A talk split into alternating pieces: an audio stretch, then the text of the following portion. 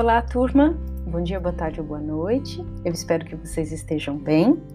Nesse áudio eu vou falar um pouco sobre a unidade temática que eu intitulei Romantismo e Nação. Na verdade, ao longo dessa unidade temática, nós vamos continuar nos aprofundando nas principais características ou nos elementos fundamentais do romantismo no Brasil.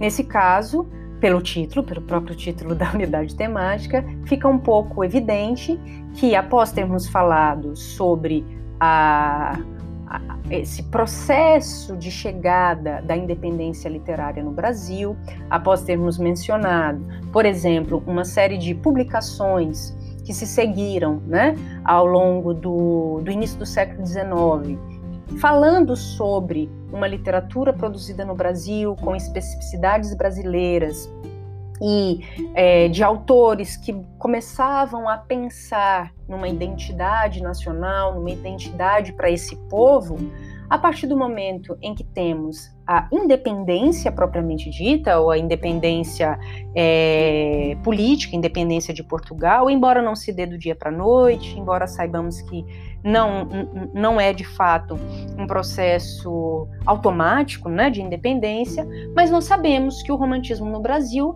nasce, portanto, sob esse signo, sobre esse, sobre esse símbolo maior que é a independência a identidade, a libertação é, lusitana, né, a libertação de Portugal, a, o nacionalismo e a exaltação da nação, né, a exaltação da pátria. Quanto a isso, nós não temos nenhuma dúvida, né? É, é, eu acredito que chegamos até aqui tendo muita clareza de como a sociedade brasileira começa a, a, a se formar em termos de identidade, ou, em outras palavras, melhor dizendo, ela começa a tomar consciência e pensar sobre a sua identidade, sobre a sua condição é, de singular frente aos outros países, e, evidentemente, que isso vai ser apresentado em forma literária também. Bom, como eu já mencionei com vocês antes, o Antônio Cândido ele considera que o sistema literário brasileiro, a configuração do sistema literário brasileiro, inicia a partir da segunda metade do século XVIII, ou seja, antes do Romantismo, mais ou menos no que nós chamamos de maneira didática no período do Arcadismo. Segundo Antônio Cândido, a gente pode falar em literatura brasileira a partir deste, desse momento, né, desse momento do século XVIII, porque começam a surgir condições materiais, sociais, para que possamos falar em autor, público e obra brasileiras, brasileiros, né? Então, por isso, é, segundo Antônio Cândido, é no arcadismo que a configuração do sistema literário vai é, se iniciar, e o romantismo é um prolongamento evidente desse processo. É, no romantismo, nós também temos a, a, um processo gradual de construção de um aparato cultural, de instituições culturais, de instituições de educação, de leitura, de produção. Nós começamos a ter é, intelectuais, muitos intelectuais, muitos escritores e também o número de leitores avança um pouquinho. Então, tudo isso é relevante para a gente pensar por que romantismo e nação estão postos lado a lado. De que maneira o processo de formação da identidade brasileira está, assim, lado a lado com a formação da literatura brasileira. Para essa unidade temática, é, vocês têm, né, é esperado de vocês até o final dela, que vocês façam a leitura de dois textos base, que vão enfatizar especificamente os aspectos nacionalistas que nós identificamos nessas obras literárias do, do século XIX, né, do romantismo. Os textos se chamam, lá na formação da literatura brasileira, da Antônio Cândido, né, o capítulo chamado Nacionalismo Literário, e o outro capítulo, que é do Bernardo Recupero, que está no livro O Romantismo e a Ideia de Nação no Brasil, chama-se O Indianismo como Mito Nacional. De maneira geral, né, é, como convite à leitura de vocês, o texto do Antônio Cândido ele vai resgatar algumas informações que nós já sabemos, porque lemos os capítulos chamados a, é, Independência Literária e o Limbo, que vem imediatamente antes, imediatamente antes do nacionalismo literário. Então ele vai resgatar, por exemplo, as publicações de determinadas revistas, sobretudo a revista Niterói, lembram? Nós já comentamos sobre a revista Niterói, Revista Brasiliense de Ciências, Letras e Artes, que trazia por epígrafe tudo pelo Brasil e para o Brasil, e outras revistas mais que atuaram fortemente no processo de divulgação, de reflexão, de discussão sobre cultura, sobre ciência, sobre arte, sobre literatura no Brasil, mas também produzidos né, pela, pelo brasileiro. Então, isso vai ser resgatado pelo Antônio Cândido. Ele também vai resgatar é, esse momento né, anterior ao romantismo, que foi o movimento Arcade, né, que já inaugurou, de alguma maneira, esse intuito de produção literária é, que representa, né, que exprime as cores locais, a realidade local, como nós já comentamos, nas publicações, por exemplo, dos textos é, né, aqueles poemas épicos Caramuru e Ura, Uruguai. Neles a gente já percebe, por exemplo, o elemento do indianismo. Outros aspectos que o Antônio Cândido vai levantar são as relações da independência política com o romantismo. É, vários países ao longo do, do globo, né? Vários países ao longo do mundo vão começar a passar por processos de independência. Nós sabemos, né, que, que são efeitos do século XVIII. Então, do século XVIII para frente, início do século XIX, começam a chover independências, movimentos de, de independência pelo mundo. E isso traz, no caso desses países, dentre eles o Brasil, um intuito patriótico, né? uma tentativa de construir igualmente uma literatura que represente esse país que está em surgimento, né, dessa nação que começa a se formar. Então, aqui nós falamos em literatura nacional e nós sabemos que os elementos centrais ou, é, que os autores vão identificar, os críticos e também os autores literários vão identificar como sendo pontuais, singulares a, a propósito do Brasil, é a natureza, né? a, a, a, as exuberâncias naturais brasileiras e o índio. Né? O, o, cidadão, usei o termo cidadão, mas deslocado até, né? o, o, o nativo o habitante primeiro dessa terra, né? O brasileiro original, assim a gente pode entender como se pensava naquele momento. Bom, é, a natureza, o, as exuberâncias, a fauna, a flora, todos esses aspectos vão ser colocados em destaque. A literatura vai ser considerada, segundo Antônio Cândido, uma parcela muito importante desse esforço, um esforço amplo de construção é, da grandeza da pátria, né, num, com uma espécie é, de é, parte de um dever patriótico. Né? Então, a literatura do século XIX, do início do século XIX no Brasil, vai ter essa marca de literatura nacional, de consciência de identidade nacional e vai lutar a todo custo para fundar de, decididamente esse aspecto. Segundo Antônio Cândido, inclusive, o nacionalismo é o, o aspecto mais importante do romantismo, não que todas as obras publicadas ao longo do romantismo sejam nacionalistas, né, ou exaltem a, a, a pátria, mas Independentemente disso, é, é sabido que o nacionalismo está na base desse movimento. Né? Seja, por exemplo, num processo de desejo íntimo de criar uma literatura independente, diversa, diferente, é, contrária, né? Contrária é, no sentido de, de, de, não pertencimento mais à, à metrópole, né? A, a Portugal. Também vemos claramente a independência como um motor para o sentimento romântico é, de, de, de, desejo de exprimir uma nova realidade, né?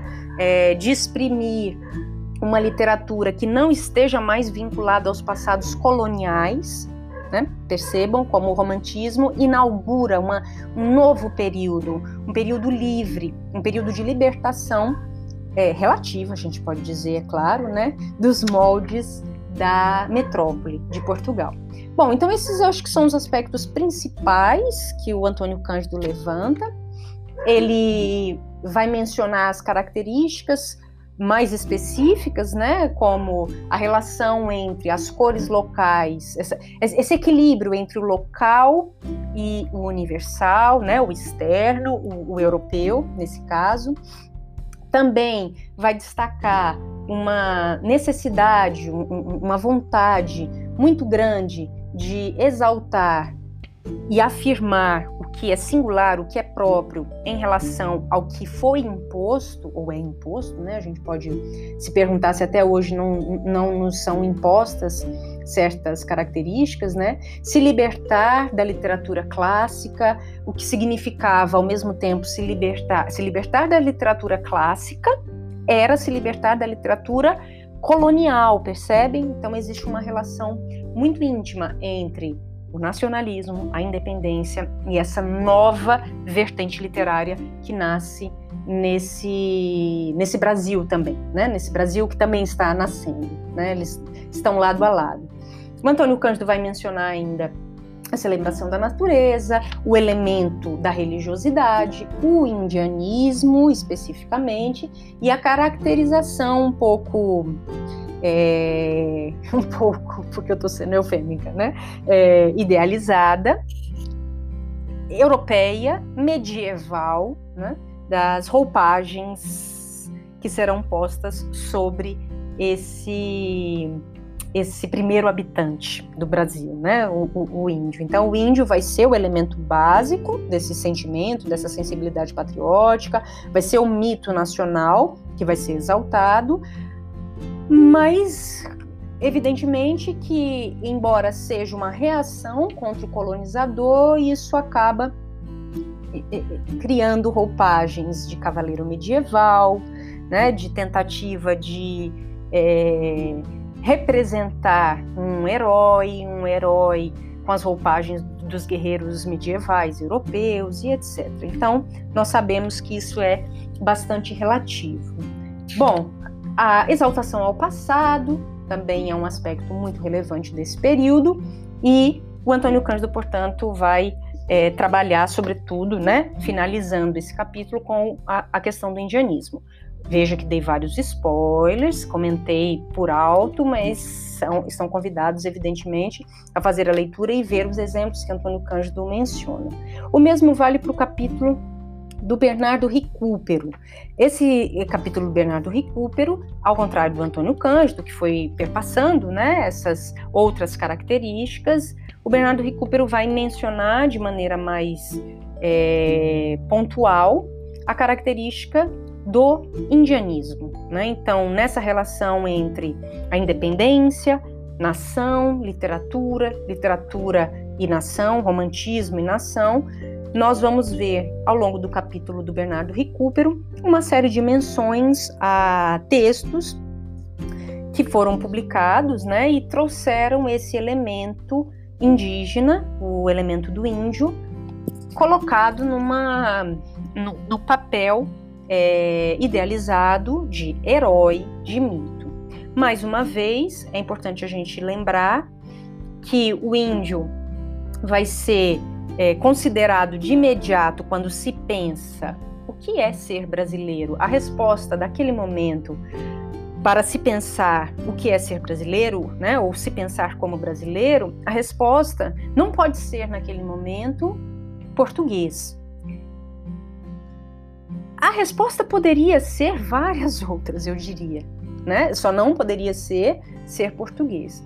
A resposta que lhes veio aquele momento, e há várias explicações para isso, é o índio. Seja porque o índio era o, o, habitante que aqui se encontrava antes da chegada do colonizador, do elemento externo, do elemento impositor, porque eles vão ser considerados os primeiros brasileiros e os brasileiros originais, porque eles resistiram à imposição, à colonização europeia, né, à colonização portuguesa, e também, como nós sabemos, porque havia uma, uma corrente né, de pensamento já desde o século XVI na Europa, quando se pensava sobre o, o índio americano, é, mencionavam-se as ideias de Montaigne, por exemplo, a respeito do, dos chamados bárbaros. Né?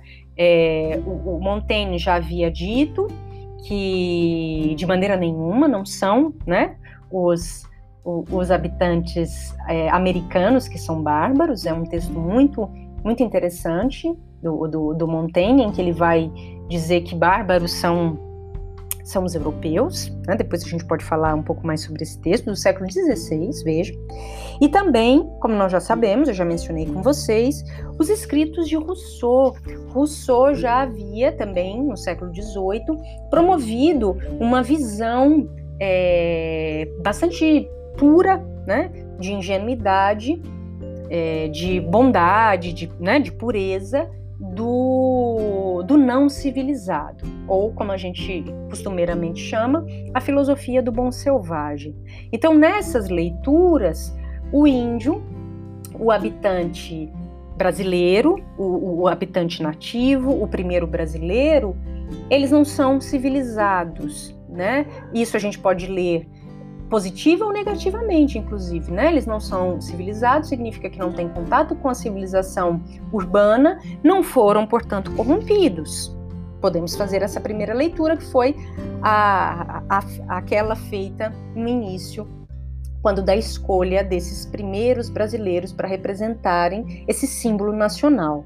Então, o, o índio se transforma numa metáfora, né? num símbolo que vai ser utilizado como um objeto, a gente pode dizer, que não vai ser levado em consideração em seus aspectos reais, evidentemente, que vai ser exaltado e que vai receber roupagens, como eu já mencionei, parecidas mesmo com as roupagens dos conquistadores europeus.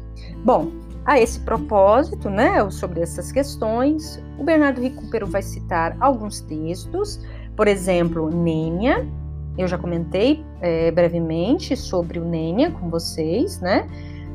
A respeito de, de, desse poema de 1837. Ele também comenta por alto o tema da mestiçagem, que evidentemente não tem muito espaço, mas alguns autores se propõem a, a, refletir a escrever sobre isso, né? Como Gonçalves Dias, e Antônio Gonçalves Teixeira e Souza. Né? São dois autores que acabam também tratando da questão do não lugar, né, ou dessa, desse limbo social dos, dos mestiços naquele momento brasileiro, né? É, a, a marginalidade e etc. É, o Bernardo Recupero vai também destacar uma essa condição, né, que não é branco, não é negro, não é senhor, não é escravo, e essa ambiguidade, né, que paira sobre, uh, por exemplo, o Gonçalves Dias, que era mestiço, né, na, na, nas palavras daquela época, diríamos assim.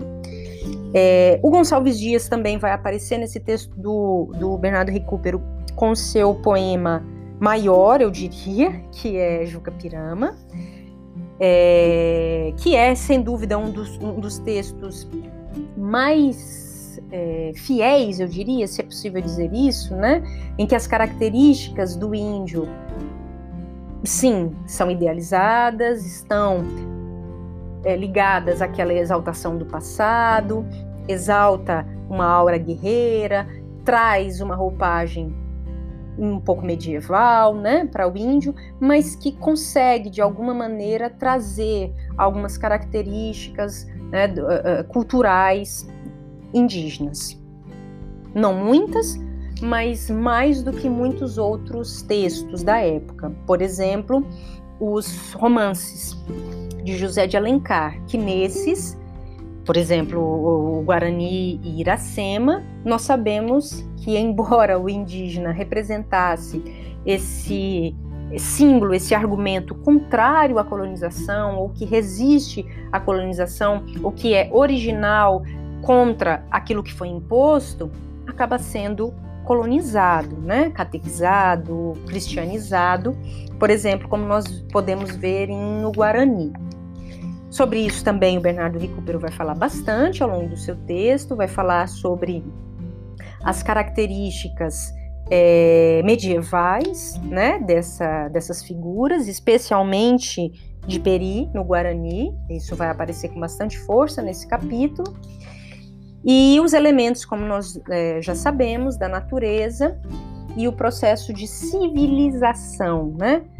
De, de, de serem inseridos na civilização, no caso do Guarani. Em Iracema, uh, a, a, a, temática vai ser um pouco diferente, mas é também de Iracema que vai nascer a, o fruto, né? o, o, o filho da, da colonização, né? Da, nesse amor entre Iracema e Martim, né, e o colonizador Martim.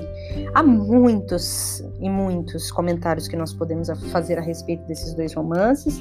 Teremos, sem dúvida, a oportunidade para isso.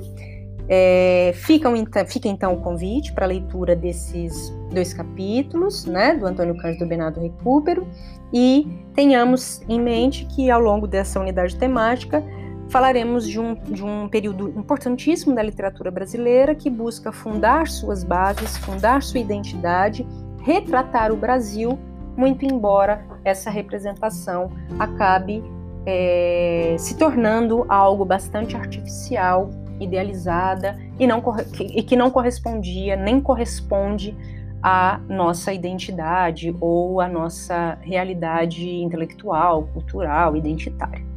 Bom, nos vemos nos nossos encontros síncronos. Eu desejo a vocês boas leituras e é, uma boa semana. Um beijo.